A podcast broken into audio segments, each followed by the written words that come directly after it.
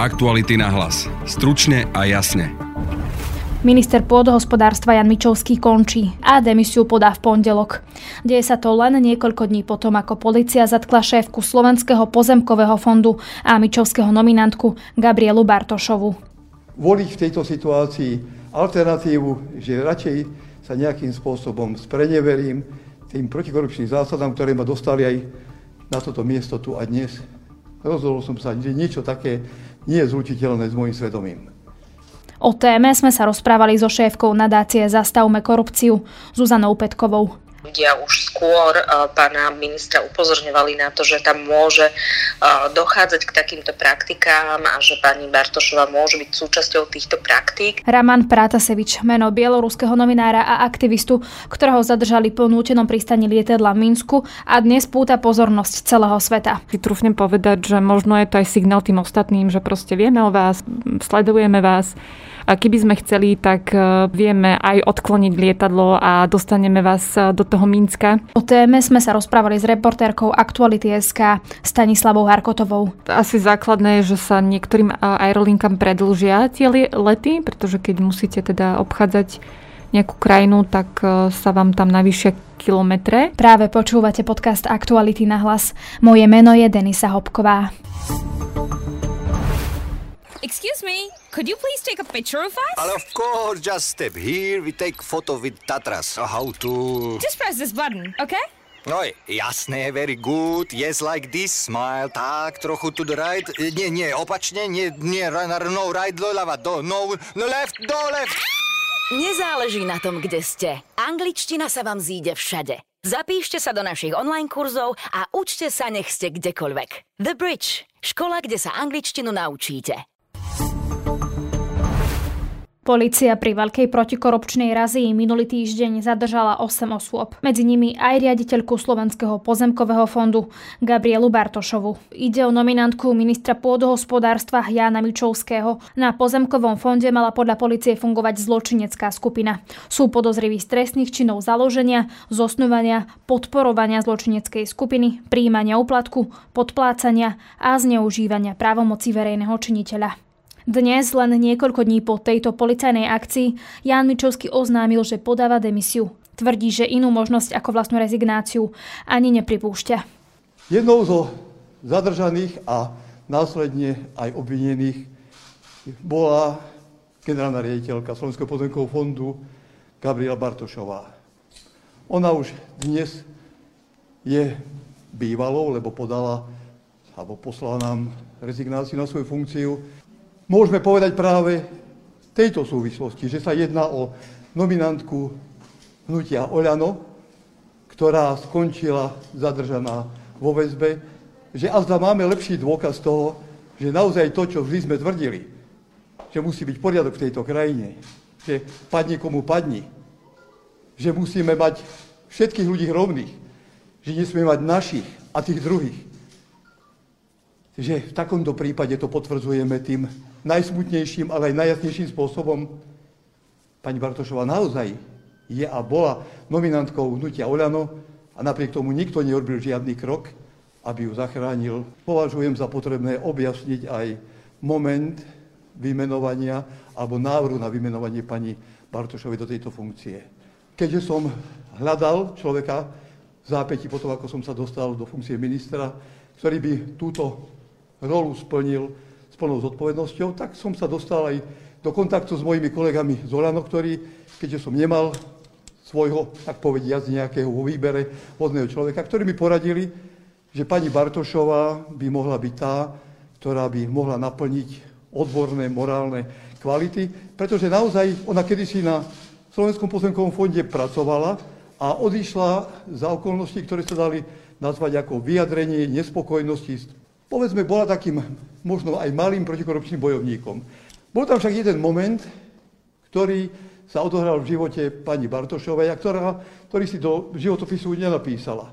Bol to moment, ktorý ma prekvapil a ktorý rozhodol o tom, že som sa v istej chvíli pri tom rozhodovaní, že posuniem návrh do vlády, zastavil a zvažoval som, či je to dobrý návrh. Ide o to, že pani Bartošová vo svojej minulosti dávnej, zhruba nejakých 10 rokov predtým, mala svoj osobný príbeh ľudský spojený s osobou, ktorá je smutne známa na Slovensku pod menom Kaštan, ako člen mafistickej skupiny, ak sa nemýlim, v tejto chvíli asi dlhodobo už vo väzbe za zločiny, ktoré sú tými najťažšími. Ak sa nemýlim, sú tam aj zločiny vražd. A tu možno prichádzame k tomu momentu, ku ktorému sa môžem prihlásiť ako pocitu svojej zodpovednosti, že po zvážení všetkých okolností, keďže som sa stretol s ľuďmi, s kolegami z Oľano, ktorí vysvetlili, že to naozaj patrí minulosti, rozprával som sa s pani Bartošovou, ktorá mi takisto potvrdila, že teda príbeh mladého dievčaťa z pred desiatých rokov je nejaký iný príbeh ako príbeh ženy, ktorá sa uchádza o túto funkciu. V konečnom dôsledku som urobil ten krok, ktorý by prináležal jedine mne. Navrhol som vláde Slovenskej republiky, aby bola pani Bartošová menovaná do tejto funkcie voliť v tejto situácii alternatívu, že radšej sa nejakým spôsobom spreneverím tým protikorupčným zásadám, ktoré ma dostali aj na toto miesto tu a dnes. Rozhodol som sa, že niečo také nie je zlučiteľné s môjim svedomím. Preto som sa rozhodol rezignovať z tejto funkcie a myslím, že využijem veľmi jednoduchý článok, ktorý umožňuje podať demisiu do rúk prezidenta Slovenskej republiky. Urobím tak budúci pondelok. O demisii Jana Mičovského po kauze jeho nominantky sa budem teraz rozprávať so Zuzanou Petkovou z nadácie Zastavme korupciu. Dobrý deň, vitajte. Dobrý deň. Vieme si pripomenúť skrátke, že o čo ide v tej kauze, ako je tam teda e, zaplatená nominantka e, Jana Mičovského Gabriela Bartošova? Polícia, e, konkrétne elitná zložka NAKA, zadržala viacerých ľudí, ktorí sú podozriví e, z korupcie na Slovenskom pozemkovom fonde. Medzi týchto ľudí sa radí aj samotná riaditeľka Slovenského pozemkového fondu, pani Bartošová, ktorá je už nominantkou novej vlády, konkrétne odstupujúceho ministra Mičovského. Pani Bartošová popiera korupciu na Slovenskom pozemkovom fonde. Uvidíme, že či sa policii podarí zozbierať dostatok dôkazov a či sa tie obvinenia preukážu ako pravdivé. Možno konštatovať, že na Slovenskom pozemkovom fonde sa už roky hovorí o tom, že sú tam isté korupčné schémy a že tie dotácie a jednoducho podpora zo Slovenského pozemkového fondu tečie tým, ktorí majú nejaké väzby, prípadne dávajú úplatky roky práve pani Bartošová tam bola ministrom dosadená na to, ako on tvrdil, aby tieto korupčné schémy a korupčné nitky popretrhala. Ako máme tomu rozumieť tak, že Jan Mičovský, dajme tomu, bol príliš dôverčivý, keď nominoval pani Bartošovu, pretože napríklad teda upozorňovali ho už pri tej nominácii viacerí ľudia, že, že majú z tej nominácie obavy, veď predsa ona tam pracovala aj predtým my stále musíme pozerať na pani Bartošovú ako na človeka, ktorému zatiaľ nebola dokázaná vína. To znamená, že my zatiaľ nevieme, či s istotou povedať, že aj ona bola súčasťou tej korupčnej chobotnice. Vieme ale, alebo teda z médií sa dozvedáme, že viacerí ľudia už skôr pána ministra upozorňovali na to, že tam môže dochádzať k takýmto praktikám a že pani Bartošová môže byť súčasťou týchto praktík. Čiže áno, dá sa povedať, že možno pán Mičovský mohol tieto informácie si preveriť skôr, ako pre pani Bartošovu prišla NAKA. Na druhej strane ja vnímam to vedenie toho rezortu, že malo snahu naozaj vyčistiť vlastne ten rezort od korupcie. Vieme, že, že tam bola roky veľmi hlboko zažratá. Treba si pripomenúť, že štátny tajomník pán Fecko bol možno prvým takým činiteľom, ktorý v zásade oznámil policii, že ho chcú pri jednej zákazke podnikatelia skorumpovať. Títo ľudia sú dnes už myslím aj odsúdení súdom Takže nedá sa povedať, že by vlastne e, to vedenie e, nechcelo e, postupovať proti korupcii, ale prišlo do zložitej situácie a dá sa povedať, že tie personálne nominácie pána ministra v mnohých ohľadoch neboli dobré. Aký bol teda Jan Mičovský minister? Už keď ste začali tú tému, že mal tú snahu vyčistiť, dáme tomu tú korupciu, či na tom Slovenskom pozemkovom fonde, alebo teda v tom celom agrorezorte.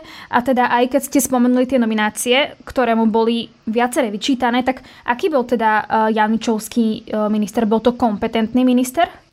No, ja neviem posúdiť jeho kompetentnosť, čo sa týka toho pôdohospodárstva, pretože nie som vlastne odborník na túto sféru. Ja viem vlastne zhodnotiť len tú časť, ktorá sa týka možno nejakej, nejakých výberových konaní a ktorá sa týka boja proti korupcii. Spomenula by som z toho, že možno také hlavné nedostatky boli naozaj v, tých, v tom, že, že nezvládol niektoré výberové konania na kľúčové pozície Pani Bartošová e, je jednou e, z jeho nominantiek, ako ste už správne spomínali hneď na začiatku. On sám e, potvrdil, že dostal informáciu o tom, že sa poznala nejako blízko s človekom napojeným na mafiu, pánom Gaštanom. Avšak sám hovoril, že, že ho ona ubezpečila, že to bolo v mladosti a že, a že takéto kontakty vlastne už v súčasnosti neudržiava a že tiež v zásade povedal, že v minulosti, keď eh, pôsobila na tomto fonde, tak eh, skôr vlastne bola proti niektorým skupinám záujmovým a tak ďalej, že preto si ju vybral. Ale boli tu aj iné v zásade e, nominácie. Pamätáme si, že ďalšia takáto agentúra, ktorá je veľmi dôležitá z hľadiska rozdávania nejakej podpory, je pôdohospodárska platobná agentúra a v zásade tam e, hneď e, prvá jeho voľba bola voľba na človeka, ktorý bol z firmy Deloitte. Neskôr sa rozhodol ho ani jednoducho nemenovať, stiahnuť ho. Potom veľmi dlho vyberal šéfa pôdohospodárska hospodárskej agentúry. Naposledy sme tu mali vlastne e, situáciu, kedy e, odborná komisia vybrala dvoch kandidátov, z nich ani jedného nemenoval. To, že nerešpektoval vlastne rozhodnutie tej výberovej komisie, e, minister nedokázal presvedčivo zdôvodniť. Čiže toto by som brala ako takú možno jeho slabšiu stránku a tiež možno také, taký prešľap bolo aj keď udelil dotáciu združeniu, ktorému šéfuje alebo ktoré zastupuje jeho poradca. Bolo to tuším nejakých 20 tisíc eur na nejaké vzdelávanie v oblasti včelárstva. Toto tiež nedokázal, nedokázal vyvrátiť nejaký konflikt záujmov alebo to, že vlastne že ten poradca bol uprednostnený, lebo je jeho blízky človek. Ako si vysvetľujete, že Jan Mičovský si nenechal poradiť a práve mal takéto nominácie, na ktoré upozorňovali viacerí? Je to veľmi ťažký rezort, aj preto, čo sa tam v zásade v minulosti dialo, že aj v minulosti teda bola tam hlboko, sú tam hlboko ako keby zakorenené podozrenia z korupcie, čiže možno aj ťažko nájsť v, tomto, v tejto oblasti nejakého experta, o ktorom nie je vôbec žiadna nejaká pochybnosť alebo nejaká informácia. Čiže jedno treba vlastne ministrovi uznať, že naozaj akože mal na starosti veľmi ťažký rezort. No a to ďalšie, ja si myslím, že tam nebol nejaký zámer, jednoducho, jednoducho mu to skrátka, dá sa povedať, nevyšlo. Možno vlastne ne, nedocenil to, že by si mal nechať poradiť napríklad v prípade tou podhospodárskou platobnou agentúrou práve tou výberovou komisiou, ktorá jednoducho hodnotila tých uh, uchádzačov to miesto. Oľano v podstate hovorí, že, alebo aj teda sám minister dnes mal e, na tlačovej konferencii, kde oznamoval to, že podáva demisiu, tak hovorí, že E, že toto je dôkaz, že padni komu padni, že Oľano je protikorupčné hnutie, ktoré ako keby, že aj keď ide o jeho človeka, tak e, nejak nebráni policii v tých úkonoch a podobne. Ako vnímate takéto vyjadrenia, že čo znamená napríklad e, táto udalosť pre samotné protikorupčné hnutie Oľano? Ja vnímam tento krok, že, že sa vzdal svoje funkcie ako, ako sympatický v zásade a vnímam to ako potvrdenie toho, že naozaj je schopný prevziať zodpovednosť za zlú nomináciu, kde e, sú podozrenia z korupcie. Takže ja toto hodnotím skôr pozitívne ako negatívne. Aký dopad to bude mať na étos protikorupčného hnutia Olano, to neviem povedať, lebo nie som politológ. Vidíme, že Olano klesá v preferenciách. Možno keby som si mala typnúť, tak určite takáto kauza mu nepomôže. Bieloruského novinára, bývalého šéf-redaktora opozičného spravodajského kanálu Nexta, Ramana Prataseviča v nedeľu zadržali bieloruské bezpečnostné zložky. Letu FR 4978 spoločnosti Rainer chýbali k hranici Litvy posledné kilometre, keď sa pilotom ohlásil bieloruský dispečing a informoval ich, že im kto si nahlásil, že sa má na palube lietadla nachádzať výbušnina. Lietadlo sa začalo odkláňať zo svojej pôvodnej trasy a sprevádzané vojenskou stíhačkou MiG-29 sa začalo blížiť k medzinárodnému letisku v Minsku. Po tom, čo lietadlo pristálo, novinára spolu aj s jeho priateľkou okamžite zadržali. Oficiálne správy bieloruskej strany sa zatiaľ pridržiavajú tvrdenia, že lietadlo otočili kvôli nahlásenej bombe a príkaz na to, aby lietadlo eskortovali do Minska, dal samotný prezident Aleksandr Lukašenko. Lukašenko režim však viacerí európsky lídry a aj bieloruská opozícia podozrieva z toho, že lietadlo otočili práve preto, aby zatkli Prataseviča. Viaceré krajiny jeho zadržanie odsúdili, no a lídry Európskej únie sa zhodli na nový nových sankciách pre Bielorusko, ktoré sa majú dotknúť aj leteckej dopravy. Viac o tom budem rozprávať s reportérkou Aktuality SK Stanislavou Harkotovou, ktorú mám aj v štúdiu. Stanka, ahoj. Ahoj, dobrý deň. V úvode si asi teda povedzme, že kto je Raman Pratasevič a prečo by teda mohol prekážať Lukašenkovi až tak, že by kvôli nemu presmeroval let niekde do Minska a ešte k tomu teda tam poslal aj vojenskú stíhačku. Raman Pratasevič je postava, ktorá je verejnosti tak bližšie známa od vlastne vlanejších e, augustových protestov, pretože e, vtedy sa vlastne veľmi intenzívne začalo písať aj o e, aplikácie Telegram, respektíve o konkrétnom kanále na Telegrame, to je tá spomínaná Nexta, alebo teda Nechta, čo vlastne bielorusky znamená niekto, ktorá vlastne pomáhala v tom čase Bielorusom získať informácie o tom, čo sa vlastne v tých bieloruských uliciach deje. Zároveň Bielorusi do tej e, Nexty, e, ktorá mala vlastne v tom čase stále má vlastne redakciu v Polsku, e, posielali rôzne fotografie, rôzne videá, vďaka ktorým vlastne naozaj to Bielorusko mohlo mať prehľad, že kde koho zadržali, čo sa tam presne dialo, ako postupujú proste tie bezpečnostné zložky voči, voči demonstrantom. A navyše to bolo ešte v čase, keď eh, v Bielorusku vypínali internet a vlastne tým uh, nexťakom, ak ich tak akože s nadsaskou pomenujem, sa podarilo akoby nejakým spôsobom obchádzať to vypínanie internetu a vďaka ním sa vlastne tí Bielorusi uh, napriek jej problémom s internetovou sieťou dostávali k informáciám. No a Raman Pratasevič bol v tom čase šéf-redaktorom E, tej Nexty.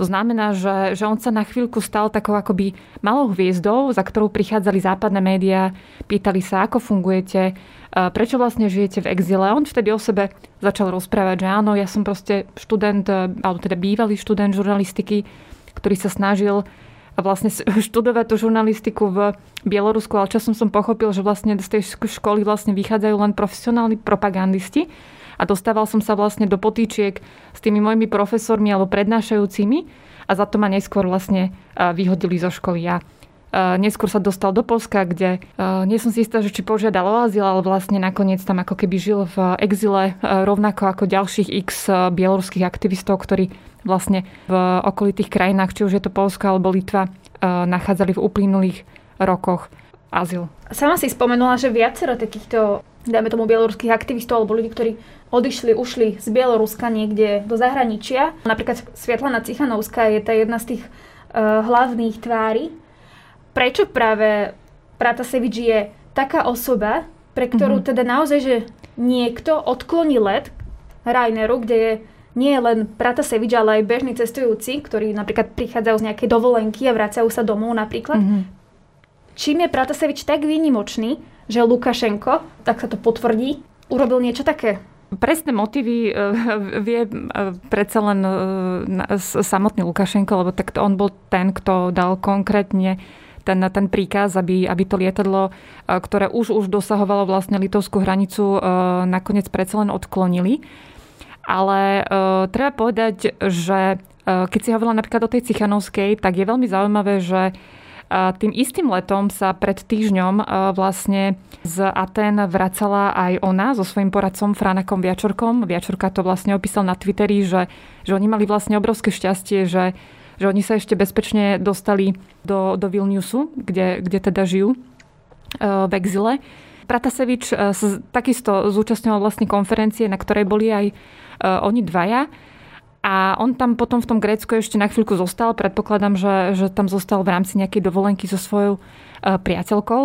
On už vlastne na tom letisku, keď odlietal, mal podozrenie, že, že ho môžu sledovať.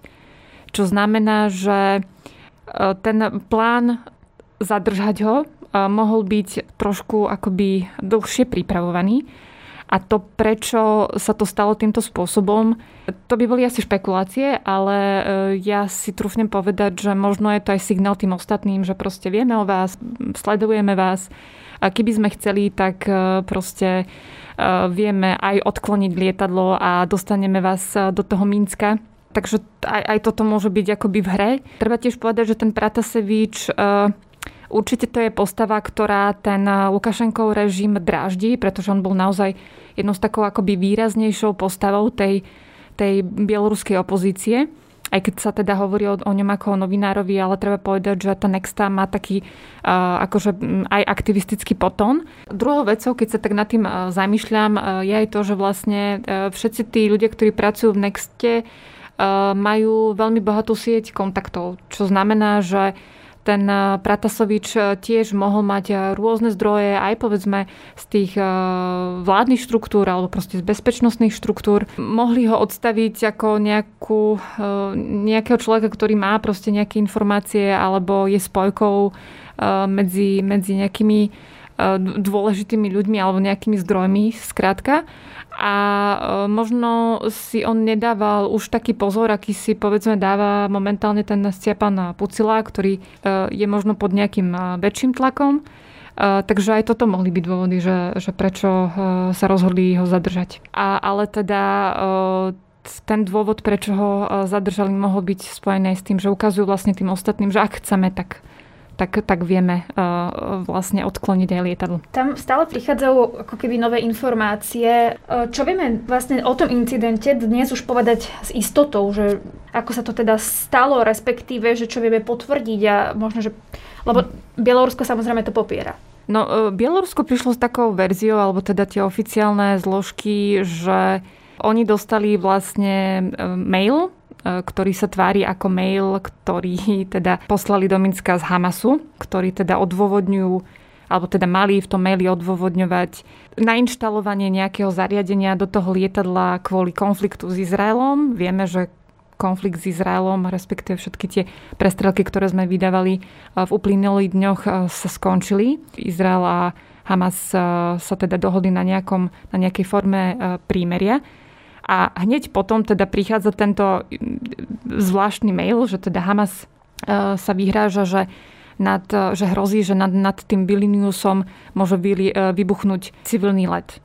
No a takto si teda ako odôvodnili Bielorusi, že preto práve e, zasiahli a preto oni to dokonca cez nejaké svoje kanály, alebo teda im blízke kanály naformulovali, že oni vlastne zachránili, hej, proste akoby Európu pred nejakou strašnou hrozbou ale teda vyznieva to veľmi e, nedôveryhodne, ak, ak to teda takto opíšem. Hamas to dnes poprel, že by mal čokoľvek spoločné vlastne s tým mailom alebo s tou správou, ktorá sa teda mala dostať bieloruským dispečerom. Je to niečo, čo prekvapuje, že toto dokáže urobiť Aleksandr Lukašenko, alebo je to niečo, čo neprekvapuje? No myslím si, že e, tento ko- konkrétny incident e, bol veľmi prekvapujúci, aspoň teda e, mnohí o ňom hovoria ako o niečom bezprecedentnom. Ale treba povedať, že vlastne tí Bielorusi už od vlastne toho augusta zažívajú rôzne formy nátlaku. Len toto je akoby takým naozaj niečím veľmi veľmi dramatickým, čo treba naozaj čítať ako prekročenie hranice, ktoré, ktoré asi nemá obdobu, aby jednoducho nejaký štát kvôli aktivistovi alebo novinárovi proste urobil taký manéver, že, že jednoducho e, nechá, nechá e, zosadnúť e, lietadlo, ktoré ešte bude prevádzať stíhačka, ktoré väčšinou tie stíhačky sa do vzduchu vysielajú naozaj, keď je o nejakú vážnu bezpečnostnú hrozbu pre ten štát, alebo ja neviem, že že posadka toho lietadla sa neozýva. Takže áno, v niečom je to, e, v niečom je to veľmi neočakávané. Na druhej strane, e, áno, vidíme v tom Bielorusku, že sa deje množstvo vážnych vecí, ktoré sa dotýkajú tých samotných Bielorusov. Toto bol incident, ktorý sa v zásade dotkol, keď si hovorila o tých pasažieroch. Naozaj tam v tom lietadle sedeli vo väčšine občania Litvy Takže áno, je to, je to proste v niečom také špecifické, že, že vlastne tá, ten Lukašenkov režim si, si vybral tento spôsob e, zadržania proste nejakej nepohodlnej osoby. Čo sa teda deje teraz s Romanom Pratasevičom? Čo mu reálne hrozí? hrozí mu nejaké väzenie, lebo niekde sa spomínalo aj uh, o treste smrti. Tí pasažieri, ktorí vlastne boli v bezprostrednej blízkosti toho Prataseviča, uh, tak mali možnosť sledovať, že naozaj on uh, v momente, keď lietadlo urobilo ten náhly manéver a vlastne zvrtlo sa akoby opačným smerom, tak, tak on naozaj začal panikáriť ale ten, s tým trestom smrti ono hovorí o tom vlastne akoby opozícia, že, že mm, mu môže niečo také hroziť. Tu treba byť asi opatrnejší, pretože on zatiaľ nie je, myslím, obvinený z terorizmu. On je len na nejakom zozname KGB, že, to, že, že je to nejaký potenciálne akoby nebezpečný človek pre ten štát ale Pratasavičovi vymerali niekoľko paragrafov, ktoré sa skôr týkajú toho organizovania masových nepo, nepokojov v, v Mínsku. A myslím, že má tam paragraf e, o extrémizme, respektíve o nejakom akoby šírení nenávisti. A, a tam e, mu hrozí za, za, za to, čo ho vlastne ten režim obvinuje, tak myslím, že tam má od 12 do 15 rokov. Čiže on môže vlastne teraz skončiť na keď ho teda odsudia na eh, dlhé obdobie vo vezení. A keď teda ešte hovoríme o tom, že čo sa s ním vlastne teraz deje, tak eh, asi taká nová správa zo včera večera, pretože na chvíľku sa objavilo vlastne, objavili nejaké informácie o tom, že sa ocitol v nemocnici a má problémy so srdcom tak režim potom expresne rýchlo vlastne v tých bieloruských štátnych médiách zverejnil také krátke video, kde vlastne sa objaví ten Pratasevič v, to, v tom videu pôsobí veľmi neprirodzene a hovorí vlastne o tom, že teda kde sa nachádza, že sa k nemu vlastne tí e, policajti alebo tie bezpečnostné štruktúry správajú ako korektne, že je, e, je v poriadku, že teda nemá žiadne zdravotné problémy. To video vlastne končí tým, že e, spolupracuje a že sa vlastne akoby priznáva k tomu usporiadavaniu alebo tomu organizovaniu tých masových protestov. A to je presne ten paragraf, za ktorý mu hrozí akože tých niekoľko rokov vo väzení. Čiže ja k tomu ešte, že prečo, prečo si prečo byť akoby opatrný, hej, že zrazu sa eh, nejaký bieloruský aktivista proste takto eh, kvázi verejne hej, eh, priznáva k nejakým veciam. Keď si vlastne čítate príbehy demonstrantov ešte z leta alebo z jesene, kde oni vlastne opisujú, že ako to vlastne vyzerá, keď e, sa dostanete do rúk e, tých bezpečnostných e, bieloruských služieb, tak tam sa proste popriznávate naozaj k veciam, ktoré, s ktorými ste ani nič nemali spoločné, ale naozaj tie postupy sú tak drastické, že buď to z vás vymlátia, alebo, alebo jednoducho vás nechajú v absolútne nehumánnych podmienkach, akože nech, v úvodzokách zamýšľať sa nad sebou a potom naozaj ste radi, že, že, že vás proste prepustia s nejakou pokutou. Takže viem si predstaviť, že aj ten Pratasevič bol teraz e, tie posledné dva dní, odkedy ho vlastne zadržali pod e, pod e, brutálnym tlakom. No. Ty si teraz spomínala, že by to mohlo byť taký ako keby vykričník pre ostatných odporcov Lukašenka. Je to podľa teba ale teda naozaj tak, že môže toto vystrašiť nejakých odporcov Lukašenka, respektíve aj tých ľudí v uliciach, biel- bieloruských, aj teda už ich asi menej, ako ich bývalo aj predtým? Uh, ja čo som sa ešte dávnejšie vlastne uh, rozprávala s bieloruskými expertami, tak oni mi hovorili o tom, že v tých bieloruských uh, uliciach vidieť tak trošku až normalizáciu násilia, respektíve, že sa to môže akoby tým Bielorusom až tak znormálnieť, že, že keď povedzme vyjdú na nejaký mierny protest, oni, oni teraz vlastne protestujú naozaj v takých skôr menších skupinkách, tak e, to, že proti nim nejaká tá policia proste zasiahne, už nebude vyvolávať taký odpor, ako možno v tom, e, v tom auguste, kedy naozaj, keď došlo k nejakým E, stretom. Dokonca vlastne tie bezpečnostné zložky e, aj niektorých e, demonstrantov zabili, tak to vyvolávalo vlastne v tých Bielorusoch ešte väčšie ako keby odhodlanie ísť do tých ulic. A v tom poslednom čase vidíme takú plíživú formu toho vysporiadavania sa s opozíciou. Jednak keď sa pozrieme na to, ako dopadla vlastne bieloruská tá opozičná koordinačná rada, tak to sú ľudia, ktorí naozaj skončili buď za hranicami vo vezení, alebo majú veľmi akoby stiažený manevrovací priestor e, fungovania v Bielorusku. Keď to potom sledujete tak kontinuálne, tak e, naozaj tam v tom Bielorusku za posledné mesiace vidieť naozaj v niečom až šokujúce prípady, že ako sa vlastne ten režim napríklad vysporiadáva s novinármi.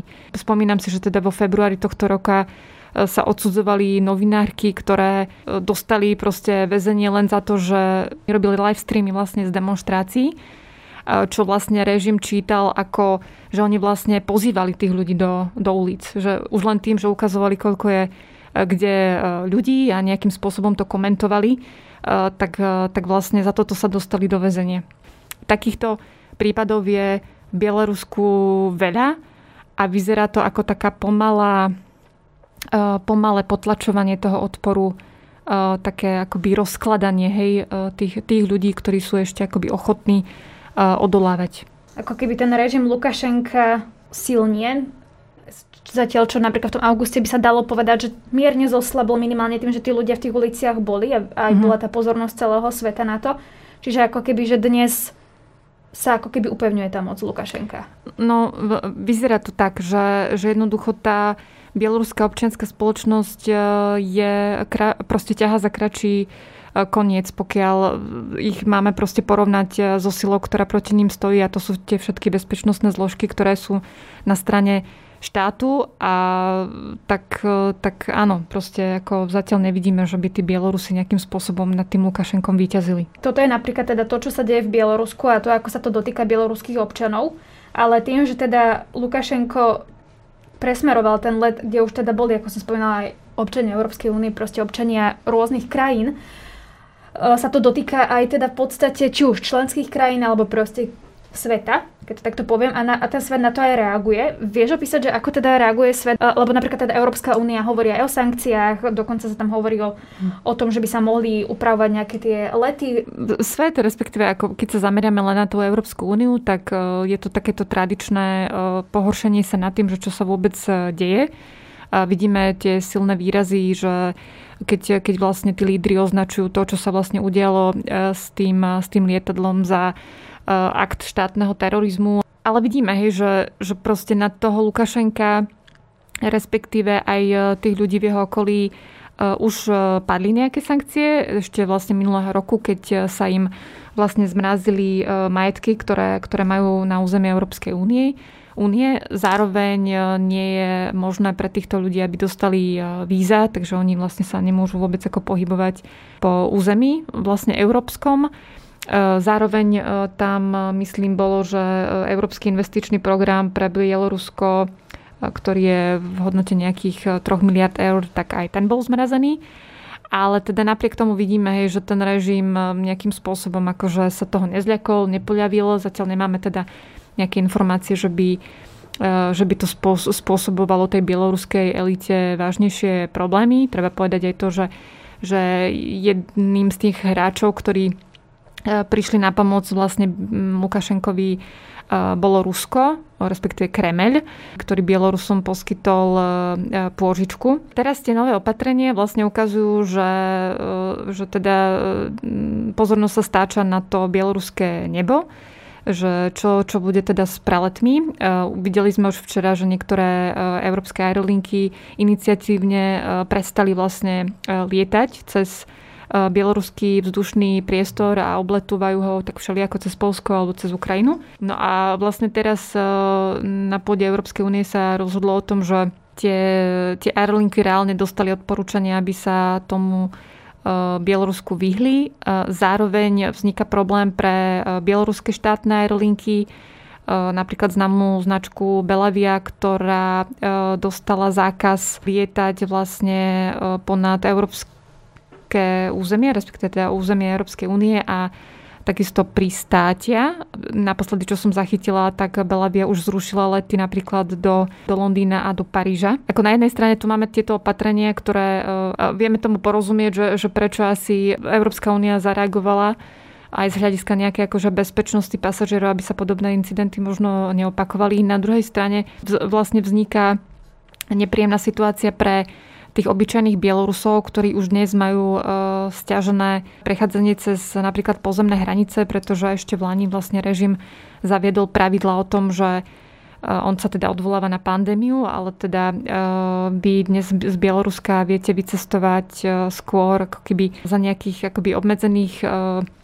okolností typu, že študujete v zahraničí alebo tam pracujete, alebo teda musíte vycestovať kvôli nejakému vážnemu dôvodu.